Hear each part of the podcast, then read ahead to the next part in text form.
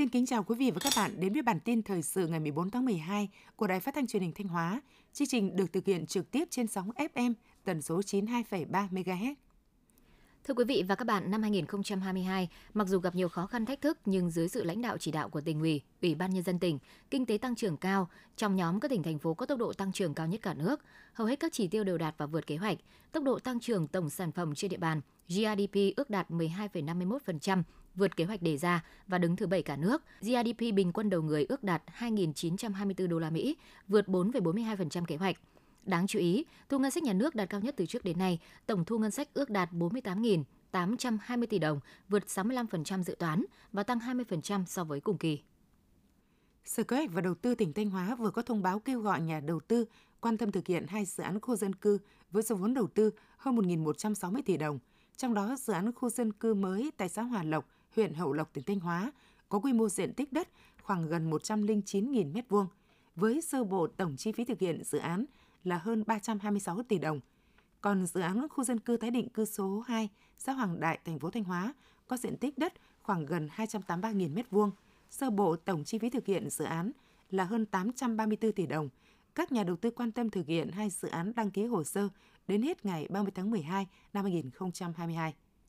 Theo Sở Tài nguyên và Môi trường tỉnh Thanh Hóa, năm 2022, công tác quản lý nhà nước về tài nguyên khoáng sản, môi trường được tăng cường. Trong năm, đã cấp 13 giấy phép thăm dò, 10 giấy phép khai thác khoáng sản, phê duyệt trữ lượng 12 mỏ và thu hồi đóng cửa 16 mỏ, cấp 39 giấy phép hoạt động tài nguyên nước. Công tác kiểm tra giám sát lĩnh vực tài nguyên môi trường có chuyển biến tích cực. Các hành vi vi phạm pháp luật về bảo vệ môi trường cơ bản được kiểm soát, tỷ lệ thu gom xử lý chất thải rắn sinh hoạt đạt 89%, đạt kế hoạch. Chủ tịch Ủy ban dân tỉnh Thanh Hóa vừa ký quyết định phê duyệt kinh phí hỗ trợ mức đóng bảo hiểm y tế cho hộ cận nghèo theo nghị quyết số 304 ngày 27 tháng 8 năm 2022 của Hội đồng Nhân dân tỉnh Thanh Hóa. Theo đó, kinh phí bổ sung là hơn 2,82 tỷ đồng cho 70.270 đối tượng được hỗ trợ. Nguồn kinh phí được trích từ nguồn chi sự nghiệp y tế, dân số và gia đình trong dự toán ngân sách tỉnh Thanh Hóa năm 2022. Qua giả soát, trên địa bàn huyện Thọ Xuân có 33 hộ đồng bào sinh sống trên sông, chưa có đất ở, chưa có nhà ở, đủ điều kiện được cấp đất ở và hỗ trợ kinh phí làm nhà ở. Ủy ban nhân dân huyện Thọ Xuân đã quy hoạch 6 vị trí đất ở tại 6 xã thị trấn để bố trí cho đồng bào sinh sống trên sông. Đến nay, huyện Thọ Xuân đã ban hành quyết định giao đất miễn tiền sử dụng đất cho 25 hộ, trong đó đã giao đất và cấp giấy chứng nhận quyền sử dụng đất cho 9 hộ, đang hoàn thiện hồ sơ thủ tục để cấp giấy chứng nhận quyền sử dụng đất và giao đất cho 16 hộ tại xã Xuân Tín, dự kiến hoàn thành trước ngày 25 tháng 12 năm 2022. Tiếp theo là phần tin trong nước. Tiếp tục chương trình phiên họp thứ 18, hôm nay, Ủy ban Thường vụ Quốc hội cho ý kiến về việc giải trình tiếp thu, chỉnh lý dự thảo luật khám bệnh chữa bệnh sửa đổi – với sự thận trọng kỹ lưỡng, tiếp thu ý kiến đóng góp của các đại biểu Quốc hội, tại kỳ họp thứ tư vừa qua, Quốc hội quyết định chưa thông qua luật khám bệnh chữa bệnh sửa đổi bởi nhiều quy định khiến các đại biểu chưa thật yên tâm, trong đó nổi lên là xã hội hóa y tế trở thành bài toán không có lời giải. Đặc biệt, những giải pháp đưa ra trong dự án luật chưa giải quyết được các bất cập về cơ chế tự chủ của các bệnh viện công.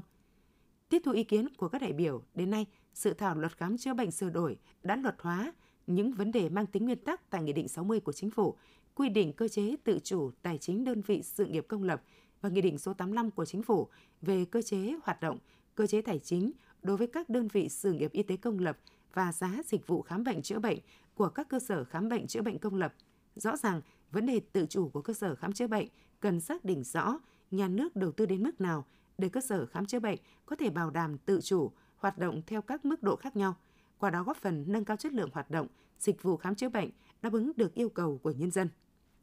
Sáng nay 14 tháng 12 tại Hà Nội diễn ra phiên thứ nhất Đại hội đại biểu toàn quốc Đoàn Thanh niên Cộng sản Hồ Chí Minh lần thứ 12, nhiệm kỳ 2022-2027. Tham dự đại hội có 980 đại biểu, đại diện cho hơn 22 triệu cán bộ đoàn viên thanh niên Việt Nam trong và ngoài nước. Đây là sự kiện chính trị quan trọng của tuổi trẻ Việt Nam – với khẩu hiệu hành động, khát vọng, đoàn kết, bản lĩnh, tiên phong sáng tạo, Đại hội đại biểu toàn quốc Đoàn Thanh niên Cộng sản Hồ Chí Minh lần thứ 12 sẽ tổng kết việc thực hiện nghị quyết Đại hội đại biểu toàn quốc Đoàn Thanh niên Cộng sản Hồ Chí Minh lần thứ 11 nhiệm kỳ 2017-2022, xác định mục tiêu nhiệm vụ, giải pháp công tác đoàn và phong trào thanh thiếu nhi, nhiệm kỳ 2022 2027, bầu Ban chấp hành Trung ương Đoàn khóa 12, nhiệm kỳ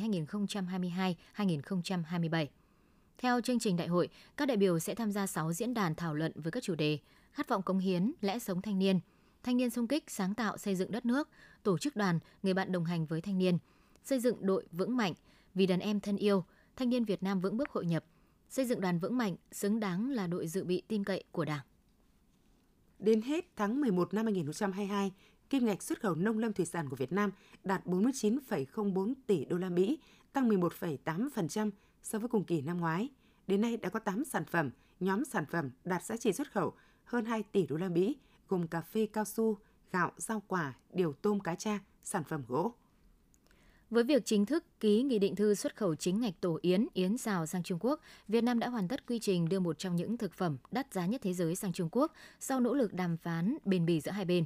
Hiện nay cả nước có trên 22.000 nhà nuôi chim yến, sản lượng yến của Việt Nam khoảng 120 tấn, giá trị trên 500 triệu đô la Mỹ. Ngành yến Việt Nam đang có nhiều cơ hội phát triển và tiềm năng mang lại giá trị kinh tế cao.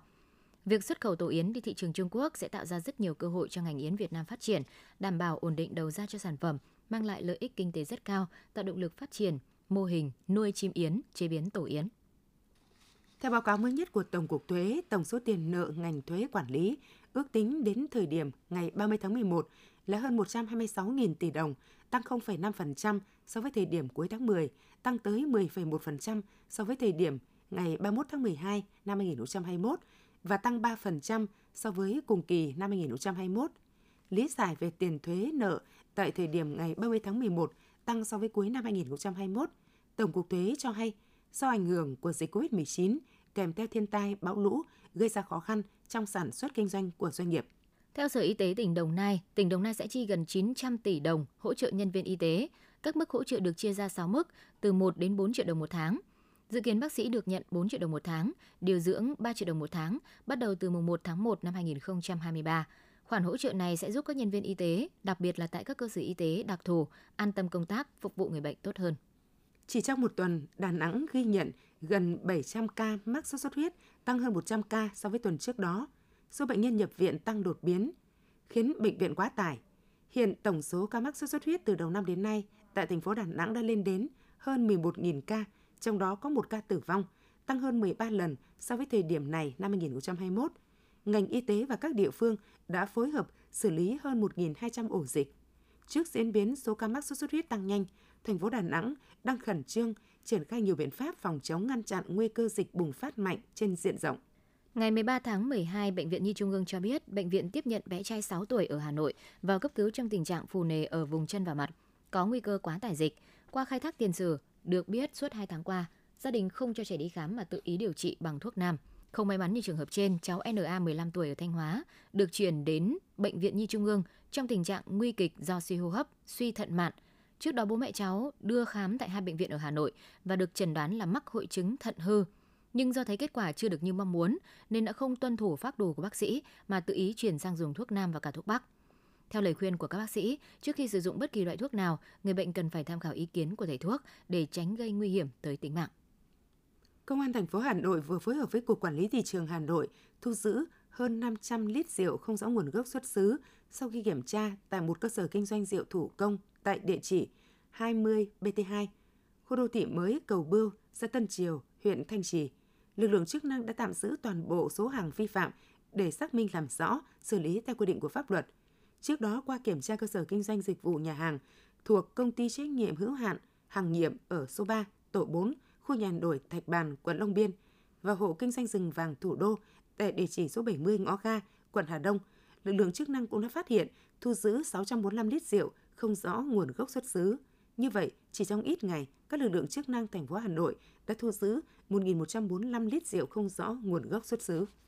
Ngày 14 tháng 12, thời tiết phía Tây Bắc Bộ và khu vực Thanh Hóa, Nghệ An có mưa vài nơi, sáng sớm có sương mù và sương mù nhẹ rải rác, trời rét, phía Tây Bắc Bộ có nơi rét đậm rét hại, phía Đông Bắc trời rét, vùng núi có nơi rét đậm rét hại. Trong đợt rét đậm rét hại diện rộng này, nhiệt độ thấp nhất về đêm và sáng ở vùng đồng bằng cũng như ven biển Bắc Bộ và Bắc Trung Bộ thấp nhất xuống tới mức 8 đến 11 độ C, vùng núi và Trung du Bắc Bộ thấp nhất từ 3 đến 5 độ C, đặc biệt vùng núi cao nhiệt độ có thể xuống dưới 0 độ C. Mức nhiệt này có thể gây ra băng giá, sương muối. Thông tin vừa rồi cũng đã khép lại bản tin ngày hôm nay của Đài Phát thanh và Truyền hình Thanh Hóa. Kính chào và hẹn gặp lại quý vị và các bạn trong những chương trình sau.